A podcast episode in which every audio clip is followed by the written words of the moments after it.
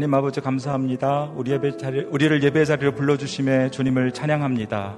이 시간 신령과 진정으로 주님 앞에 예배하기를 원합니다. 우리를 다스려 주시고 인도하여 주시옵소서 예수님 이름으로 기도합니다.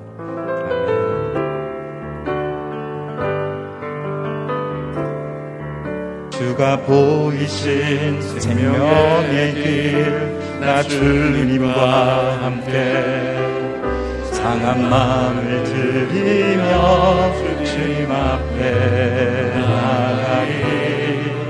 나의 의로움이 되신 주 그 이름 예수. 나의 길이 되신 이름 예수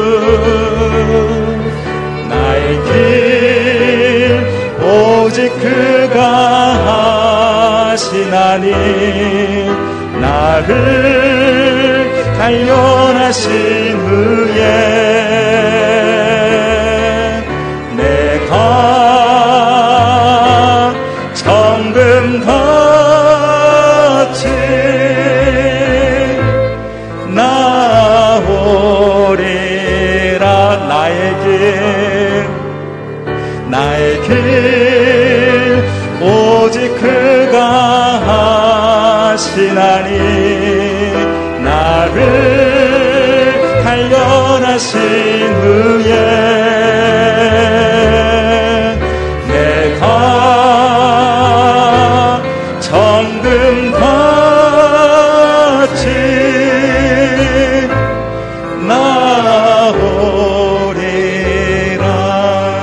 보이신 주가 보이신 생명의 길 나 주님과 함께 상한 마음을 들이며 주님 앞에 나가리.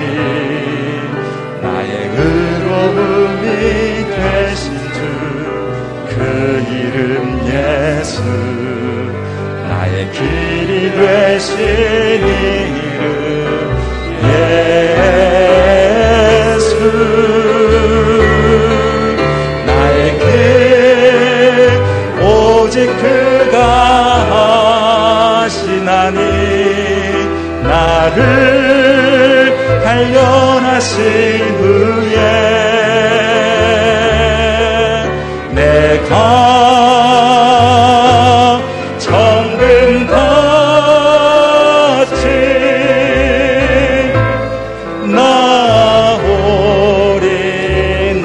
길 그가 하시나니 나의 길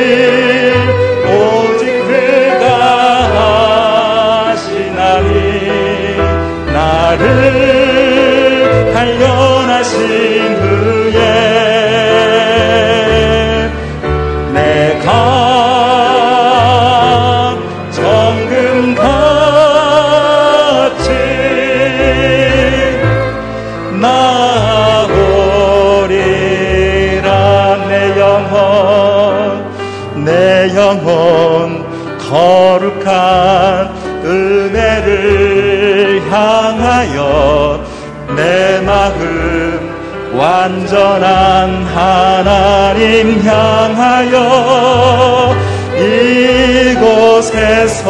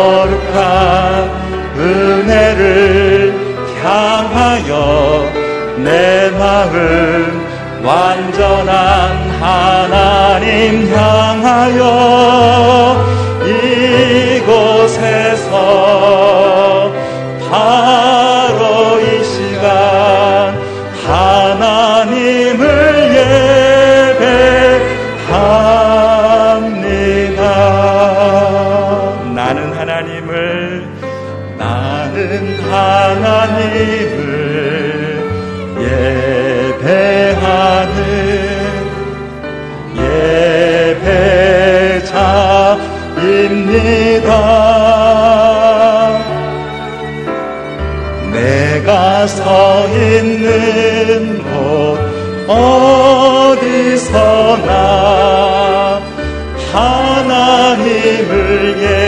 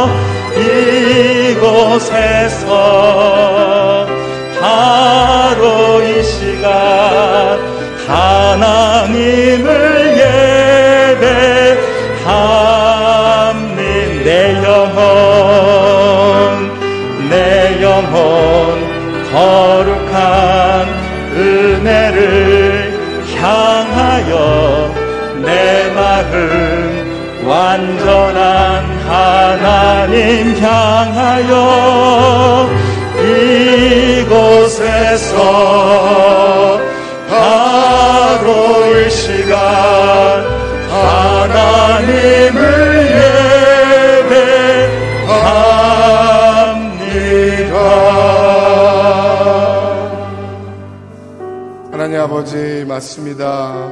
여호와의 자비와 극률이 무궁하심으로 우리가 침멸되지 아니하나이다. 이것이 아침마다 새로우니 주의 성실이 크도소이다.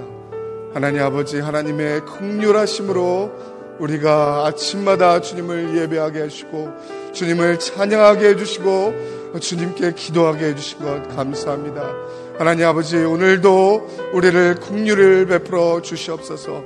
오늘도 말씀으로 하나님 우리를 들려주셔서 하나님께서 얼마나 우리를 불쌍히 여기시는지 알 수 있도록 하여 주시옵소서. 박형준 목사님의 말씀을 통하여서 하나님 아버지 하나님의 긍휼과 자비를 다시 한번 깨닫길 원합니다. 예수님의 이름으로 기도했습니다. 아멘. 예, 새벽 기도 나오신 성도님들 주님의 이름으로 환영합니다. 축복합니다. 오늘 말씀은 디모데전서 1장 12절부터 20절 말씀입니다. 저와 여러분이 합독하시겠습니다. 나는 내게 능력을 주신 그리스도 예수 우리 주께 감사드린다. 이는 주께서 나를 믿고 내게 직분을 맡겨 주셨기 때문이다. 내가 전에는 회방꾼이요 핍박자요 독행자였으나 오히려 국률이 여김을 받은 것은 내가 믿지 않을 때 알지 못하고 행했기 때문이다. 우리 주의 은혜가 그리스도 예수 안에 있는 믿음과 사랑과 함께 넘치도록 풍성했다. 이 말씀은 믿을 만한 것이요.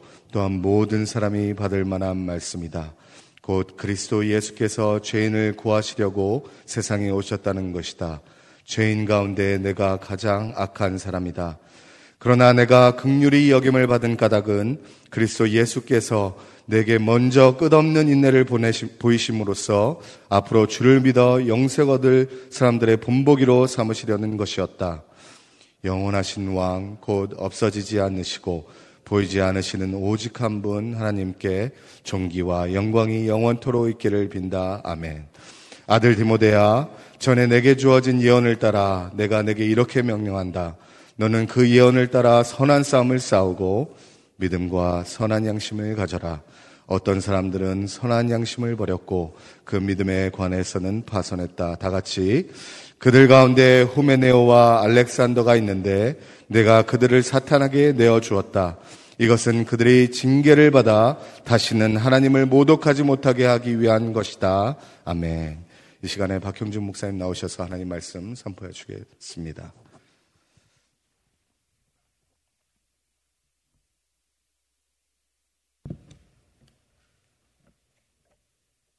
할렐루야. 오늘도 선한 싸움 다 싸우고 하나님 앞에 승리하는 귀한 하루가 되시기를 축복합니다. 어제 본문에서 사도 바울은 디모데에게 에베소 교회 안에서 잘못된 가르침을 경계하고 사랑으로 지도할 것을 권면했습니다. 이제 오늘 본문에서는 아, 자신의 간증을 통해 복음의 능력을 소개하고 증거하고 있습니다. 우리 읽은 말씀 12절로 17절 말씀 다시 한번 함께 같이 읽겠습니다. 시작. 나는 내게 능력을 주신 그리스도 예수 우리 주께 감사드린다. 이는 주께서 나를 믿고 내게 직분을 맡겨 주셨기 때문이다. 내가 전에는 회방꾼이요 핍박자요 폭행자였으나 오히려 긍휼히 여김을 받은 것은 내가 믿지 않을 때 알지 못하고 행했기 때문이다. 우리 주의 은혜가 그리스도 예수 안에 있는 믿음과 사랑과 함께 넘치도록 풍성했다. 이 말씀은 믿을 만한 것이요 또한 모든 사람이 받을 만한 말씀이다. 곧 그리스도 예수께서 죄인을 구원하시려고 세상에 오셨다는 것이다. 죄인 가운데 내가 가장 악한 사람이다. 그러나 내가 긍휼히 여김을 받은 까닭은 그리스도 예수께서 내게 먼저 끝없는 인내를 보이심으로써 앞으로 주를 믿어 영생을 얻을 사람들의 본보기로 삼으시려는 것이었다. 영원하신 왕, 곧 없어지지 않으시고 보이지 않으시는 오직 한 분 하나님께 존귀, 영광이 영원토록 있기를 빈다. 아멘. 바울은 건강하지 못한 잘못된 가르침 때문에 쓸데없는 논쟁에 빠진 형제들을 생각할 때 과거에 자기 자신도 복음을 알지 못하고 정말 중요한 것이 무엇인지 모르고 살았던 그 시절을 어, 회상합니다. 그때 기억을 떠올리면서 제일 먼저 사도 바울이 어, 보였던 반응은 아, 그랬던 나였는데 하나님께서 나를 이런 자리에 두셨다니 네, 감사죠. 그래서 12절에 보니까 내, 나는 내게 능력을 주신 나로 이렇게까지 이 자리에 있게 하신 그 그리스도 예수 우리 주께 감사를 드린다라고 반응합니다. 아무것도 할 수 없는 나에게 그 어떤 자격도 없는 나에게 사도라는 직분을 맡겨 주신 주님께 제일 먼저 감사하는 것이죠. 크리스찬의 삶의 특징은 감사입니다. 데살로니가 전서 5장 16절에도 범사에 감사하라. 이는 그리스도 예수 안에서 너희를 향하신 하나님의 뜻이라 했습니다. 감사하는 것, 이것이 우리를 향한 하나님의 뜻인 것이죠. 건강해도 감사하고, 예, 병들어도 감사, 죽게 되었어도 감사, 다시 살려주셔도 감사, 어려워도 감사, 고난 중에도 감사, 성공해도 감사, 실패해도 감사. 하나님께서 우리 삶의 인도자 되심을 알고 믿고 의지한다면 어떤 일, 어떤 상황에서도 감사하게 되는 것입니다. 어느 찬양곡 가사처럼 길가에 장미꽃 감사, 장미꽃 가시 감사. 장미꽃도 감사하지 하고 또 그 장미꽃에 있는 가시도 감사하다는 것입니다. 응답하신 기도도 감사하고 거절하신 것도 감사하는 겁니다. 향기로운 봄철에도 감사하고 외로운 가을날도 감사하고 슬플 때도 감사하고 기쁠 때도 감사하고 결국 하나님께서 우리 인생 전부를 책임지실 것을 알기에 영원토록 감사하는 것입니다. 지금 하나님께 감사하십시오. 장미꽃만 감사하지 말고 그 가시도 감사하십시오. 모두 다 하나님의 선하신 목적을 이루기 위해서 존재하고 있는 것입니다. 사도 바울도 몸의 가시를 없애주시기를 크게 세 번이나 기도했다 했습니다. 그러나 내 은혜가 내게 족하다라는 하나님의 음성을 듣고 나서 비로소 자기 몸에 있는 가시를 인해서 하나님을 찬양합니다. 여러분의 연약함을 인해서 하나님께 감사하십시오. 그 연약함을 통해서 하나님의 강함이 나타나게 될 것입니다. 고린도 후서 12장 10절 말씀처럼 그러므로 내가 그리스도를 위하여 약한 것들과 능욕과 궁핍과 핍박과 곤란을 기뻐하노니 이는 내가 약할 그때에 곧 강함이니라. 어떤 일을 만난다 하더라도 하나님을 향한 여러분의 반응은 항상 감사가 되기를 바랍니다. 13절에 사도 바울은 자기 자신을 이렇게 소개합니다. 내가 전에는 회방꾼이요, 핍박자요, 폭행자였다. 예수 그리스도를 어, 그 믿는 믿음을 사도 바울이 예, 회방하던 자였다는 것이죠. 내가 교회를 핍박했던 사람이다. 크리스천들을 폭행했던 사람이었다. 그런데 하나님께서는 그런 자기를 용서해 주시고 오히려 긍휼을 베풀어 예수 그리스도의 사도가 되게 하셨다고 말씀하고 있습니다. 로마서에 본 바울은 죄가 많은 곳에 은혜가 많다 했는데 자기 경험에서 나온 고백인 것이죠. 그냥 신학적인 그냥 사고를 통해서 머릿속으로 나온 이야기가 아닙니다. 체험적으로 정말 죄가 많은 곳, 에 나같이 죄 많은 사람에게 하나님께 가장 큰 은혜를 베풀어 주셨다는 사실을 고백하고 있는 것이죠. 내 죄가 아무리 커도 하나님의 은혜, 그 은혜는 그 모든 것을 다 덮을 수 있는 것입니다. 내 추악함이 아무리 깊어도 하나님의 사랑은 그것을 다 회복할 수 있습니다. 내 어두움이 아무리 캄캄해도 하나님의 빛은 그 어두운 영혼을 충분히 밝히시고도 남는 것입니다. 하나님을 그저 내가 생각하는 정도의 크기로 오해하지 마십시오. 하나님께서는 그보다 훨씬 더 크신 분이십니다. 지구보다도 우주보다도 훨씬 더 크신 분이시죠. 이 땅의 그 어떤 공허도 흑암의 깊음도 그분의 손 안에 있는 것입니다. 사도 바울은 이러한 하나님의 은혜를 이렇게 14절에 표현합니다. 우리 주의 은혜가 그리스도 예수 안에 있는 믿음과 사랑과 함께 넘치도록 풍성했다. 아마도 사도 바울은 담에석으로 가던 길에 그 사건을 떠올렸는지 모릅니다. 예수가 부활했다고 그렇게 말하고 다니는 사람들을 잡으러 가던 일, 그때 그 길에, 그 길에서 부활하신 예수님을 만나게 된 것이죠. 예수님의 부활, 그때 그 만난 예수님을 통해서 아 정말이었구나 사람들이 거짓으로 말하고 다니는 줄 알고 내가 잡으러 가려고 했는데 정말 부활하신 주님을 내가 만나고 보니 그것이 사실이구나라는 것을 깨달은 것입니다. 그때 그 사건을 생각할 때마다 어떻게 나를 그렇게 만나 주셨을까? 너무나 고마운 겁니다. 자기 같은 사람 만나 주신 주님의 은혜가 너무나 감격스러운 것입니다. 그래서 고백합니다. 15절에 이 말씀은 믿을 만한 것이요. 또한 모든 사람이 받을 만한 말씀이다. 곧 그리스도 예수께서 죄인을 구원하시려고 세상에 오셨다는 것이다. 죄인 가운데 내가 가장 악한 사람이다. 말씀은 다시 말하면 이런 겁니다. 나같이 극악한 사람도 구원받았다면 이 세상에서 구원받지 못할 사람은 한 사람도 없을 것이다. 예수께서 죄인을 구원하시려고 세상에 오셨다는 것은 참이다. 내가 바로 그 산 증거이다. 모든 사람이 당연히 받아들일 수 있고 믿을 수 있는 신빙성 있는 그런 말씀이다. 이것이 사도 바울의 간증입니다. 우리가 하나님의 은혜를 체험한 분들의 간증을 들으면 마음이 함께 같이 뜨거워지죠. 살아계신 하나님을 더 가까이 느끼게 되고 신앙의 도전을 받게 됩니다. 그런데 또 어떤 간증들은 들어보면 하나님보다 자기 자신이 더 드러나는 그런 간증도 있습니다. 자기의 과거의 삶을 무슨 무용담 들려주듯이 자랑 사람 삼아 이야기하는 사람도 있습니다. 체험을 강조하는 경우도 있습니다. 병이 나았다, 기적을 체험했다, 축복을 받았다, 그것도 다 좋은데 문제는 거기서 그냥 끝나버리고 많은 경우가 있다는 것이죠. 여기서 더 중요한 것은 바로 그런 체험을 통해서 내가 어떻게 변화되었는가 라는 것이죠.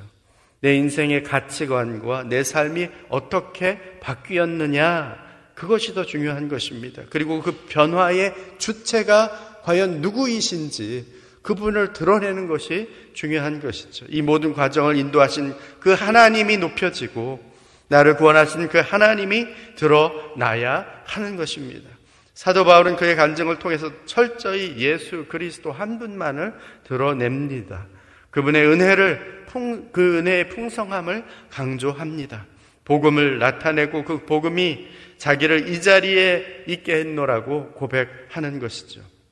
나는 하나님 앞에 내놓을 수 있는 것이 아무것도 없습니다. 나는 죄인 중에 괴수인 사람인데 하나님이 그런 나를 세우셨습니다. 나는 능력이 없는 사람인데 하나님이 능력을 부어주셨습니다. 나는 충성스럽지 못한 사람인데 나를 믿어주시고 불러주셨습니다. 나의 나 된 것은 모두 하나님의 은혜입니다. 여러분을 만나주신 주님의 사건을 떠올릴 때마다 여러분이 어떤 상태에 있었는지를 다시 한번 기억해 보십시오. 구원은 나의 힘으로, 나의 능력으로 된 것이 아닙니다. 나의 지혜, 선한 행실로 된 것 아닙니다. 철저히 하나님께서 주신 은혜로만 된 것입니다. 사도 바울은 바로 그 구원의 은혜를 허락하신 그 하나님을 찬양합니다. 영원하신 왕, 곧 없어지지 않으시고 보이지, 보이지 않으신 오직 한 분 하나님께 존귀와 영광이 영원토록 있기를 빈다. 이처럼 하나님의 은혜에 감격하여 하나님 한 분만을 존귀히 여기며 찬양하는 저와 여러분들이 되시기를 바랍니다. 그런데 사도 바울이 생각합니다. 왜 나 같은 사람을 하나님이 만나 주셨을까? 왜 나 같은 죄인 중에 괴수인 이런 사람을 하나님이 구원하셨을까? 왜 긍휼히 여겨 주셨을까? 그 이유에 대해서 16절에 이렇게 설명합니다. 16절 말씀 우리 다시 한번 한번 같이 읽겠습니다. 시작. 그러나 내가 긍휼히 여김을 받은 까닭은 그리스도 예수께서 먼저 내게 끝없는 인내를 보이심으로써 앞으로 주를 믿어 영생 얻을 사람들의 본보기로 삼으시려는 것이었다. 나 같은 사람을 하나님께서 만나서 변화시켜 주신 이유는 다른 사람들, 이제 구원받을 사람들의 본보기로 삼아 주신 것이다. 하나님께서 왜 여러분을 이 땅에 두셨습니까?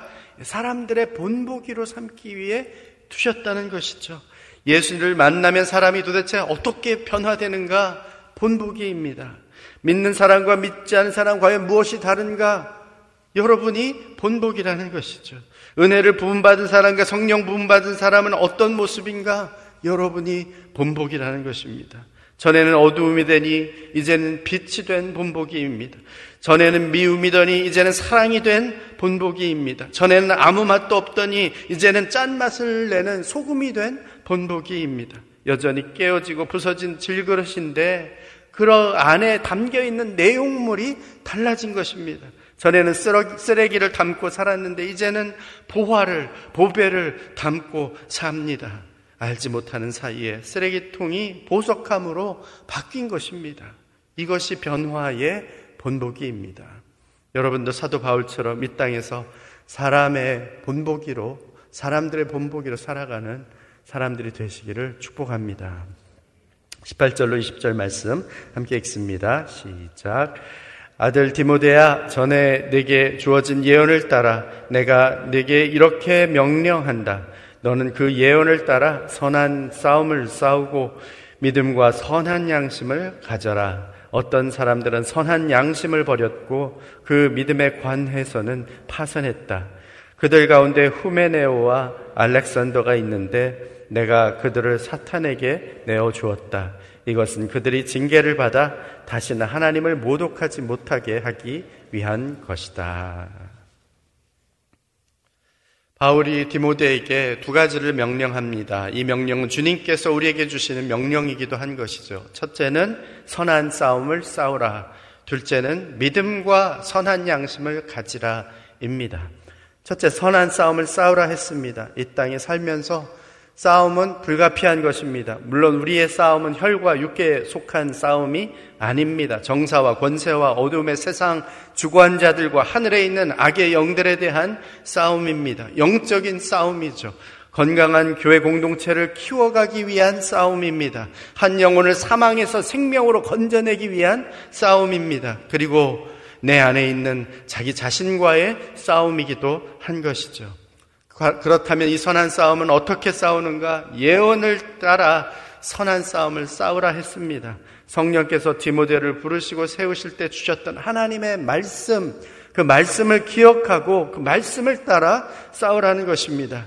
하나님의 말씀, 곧 성령의 검을 가지고 싸우라는 것이죠. 하나님의 말씀은 그냥 흰 종이에 검은 글씨로 쓰여 있는 것이 하나님의 말씀이 아닙니다. 하나님의 말씀은 살아있는 말씀입니다. 살았고 운동력 있는 말씀입니다. 적극적으로 활동하고 역사하는 힘 있는 말씀입니다.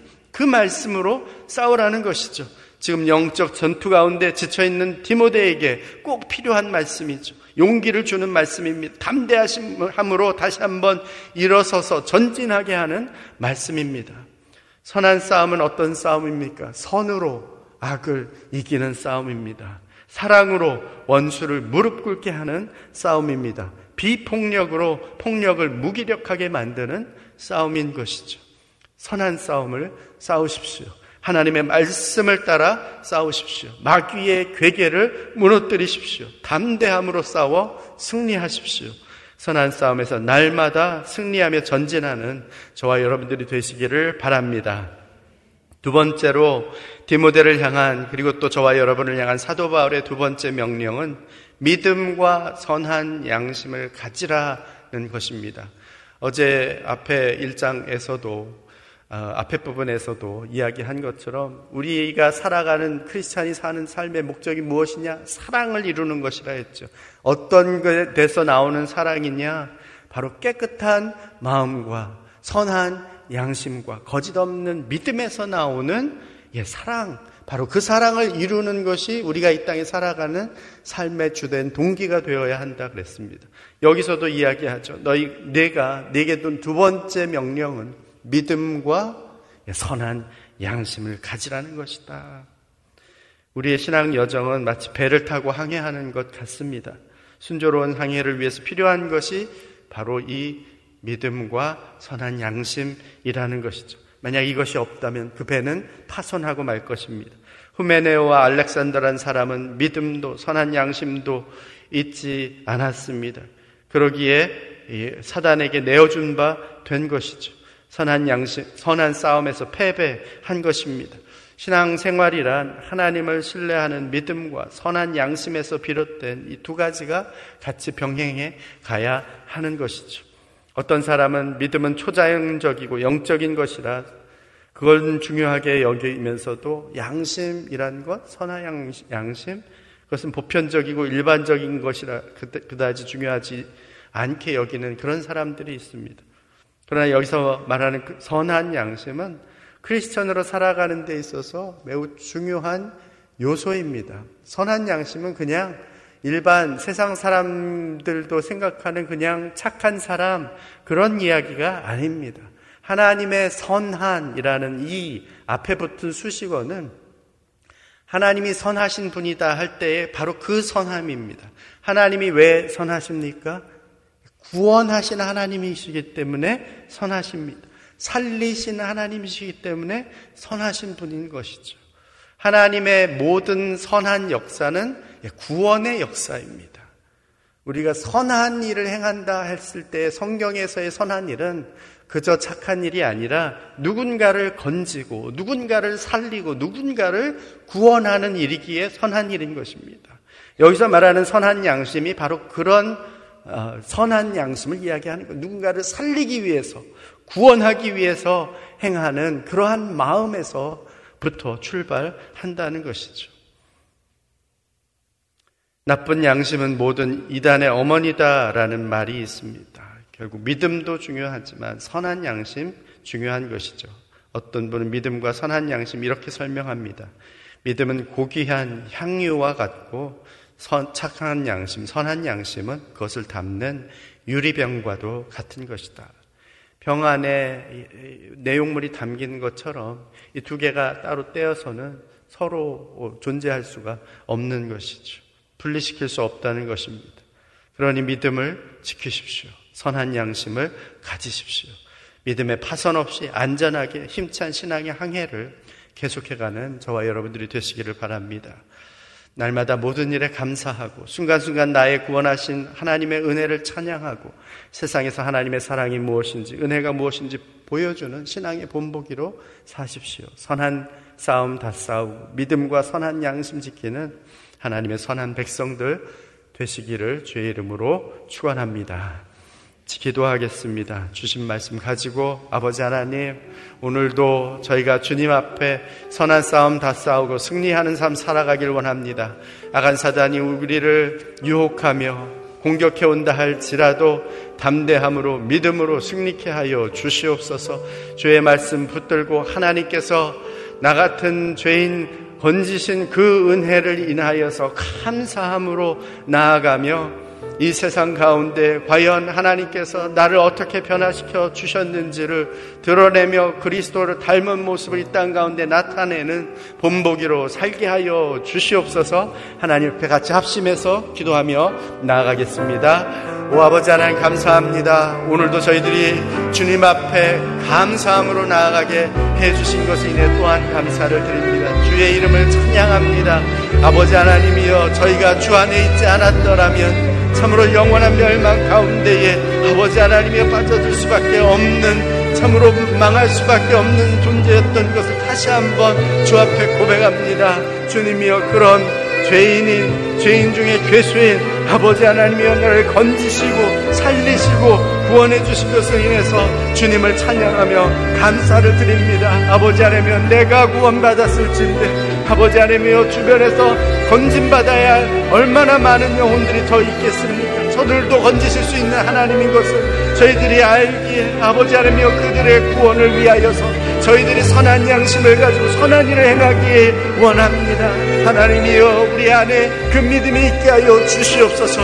아버지 하나님이여 우리가 이 땅에 그저 존재하는 것이 아니라 하나님의 구원 역사를 위하여 선한 역사를 위하여 살고 있음을 알게 하여 주시옵소서. 다시 한번 깨닫고 하나님 앞에 나아가 우리의 가족들과 가정과 이웃들과 아버지이며 참으로 우리가 만나는 사람들의 영혼을 건지기 위해서 하나님 앞에 나아가게 하여 주시옵소서. 하나님 참으로 우리의 아버지 하나님의 부족함에도 건지신 하나님 저들을 아버지 하나님 건져 주옵소서. 살려 주시옵소서. 하나님이여 그들의 주님 알고 주 앞에 돌아와 하나님의 구원 백성으로 하나님의 한 백성으로 설 수 있도록 역사하여 주시옵소서. 함께하여 주옵소서. 아버지 하나님 사망의 저주에서 우리를 구원해 주심에 감사드립니다 베푸신 풍성한 은혜와 긍휼을 인해 감사합니다. 세상의 본보기가 되는 우리의 삶을 통하여 예수 그리스도 한 분만이 나타나며 예수 그리스도 한 분만이 영광을 받게 하여 주시옵소서. 날마다 믿음과 선한 양심을 따라 살아가는 선한 싸움의 승리자들이 될 수 있도록 오늘도 성령으로 함께하여 주시옵소서. 이제는 우리 구주 예수 그리스도의 은혜와 하나님 아버지의 사랑하심과 성령의 교통 역사하심이 선한 싸움 싸우며 이 땅 가운데에서 죽어가는 영혼들 구원하기 위하여 하나님 앞에 선한 본보기로 살아가기 소망하는 머리 숙인 주의 백성들 위에와 주의 몸된 교회 위에 땅끝에서 하나님의 구원 역사 예수 그리스도의 구원의 복음 선포하시는 선교사님들 위해 이제로부터 영원토록 함께하옵시기를 간절히 축원하옵나이다. 아멘.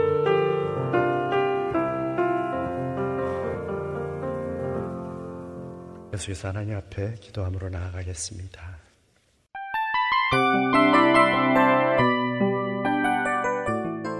이 프로그램은 청취자 여러분의 소중한 후원으로 제작됩니다.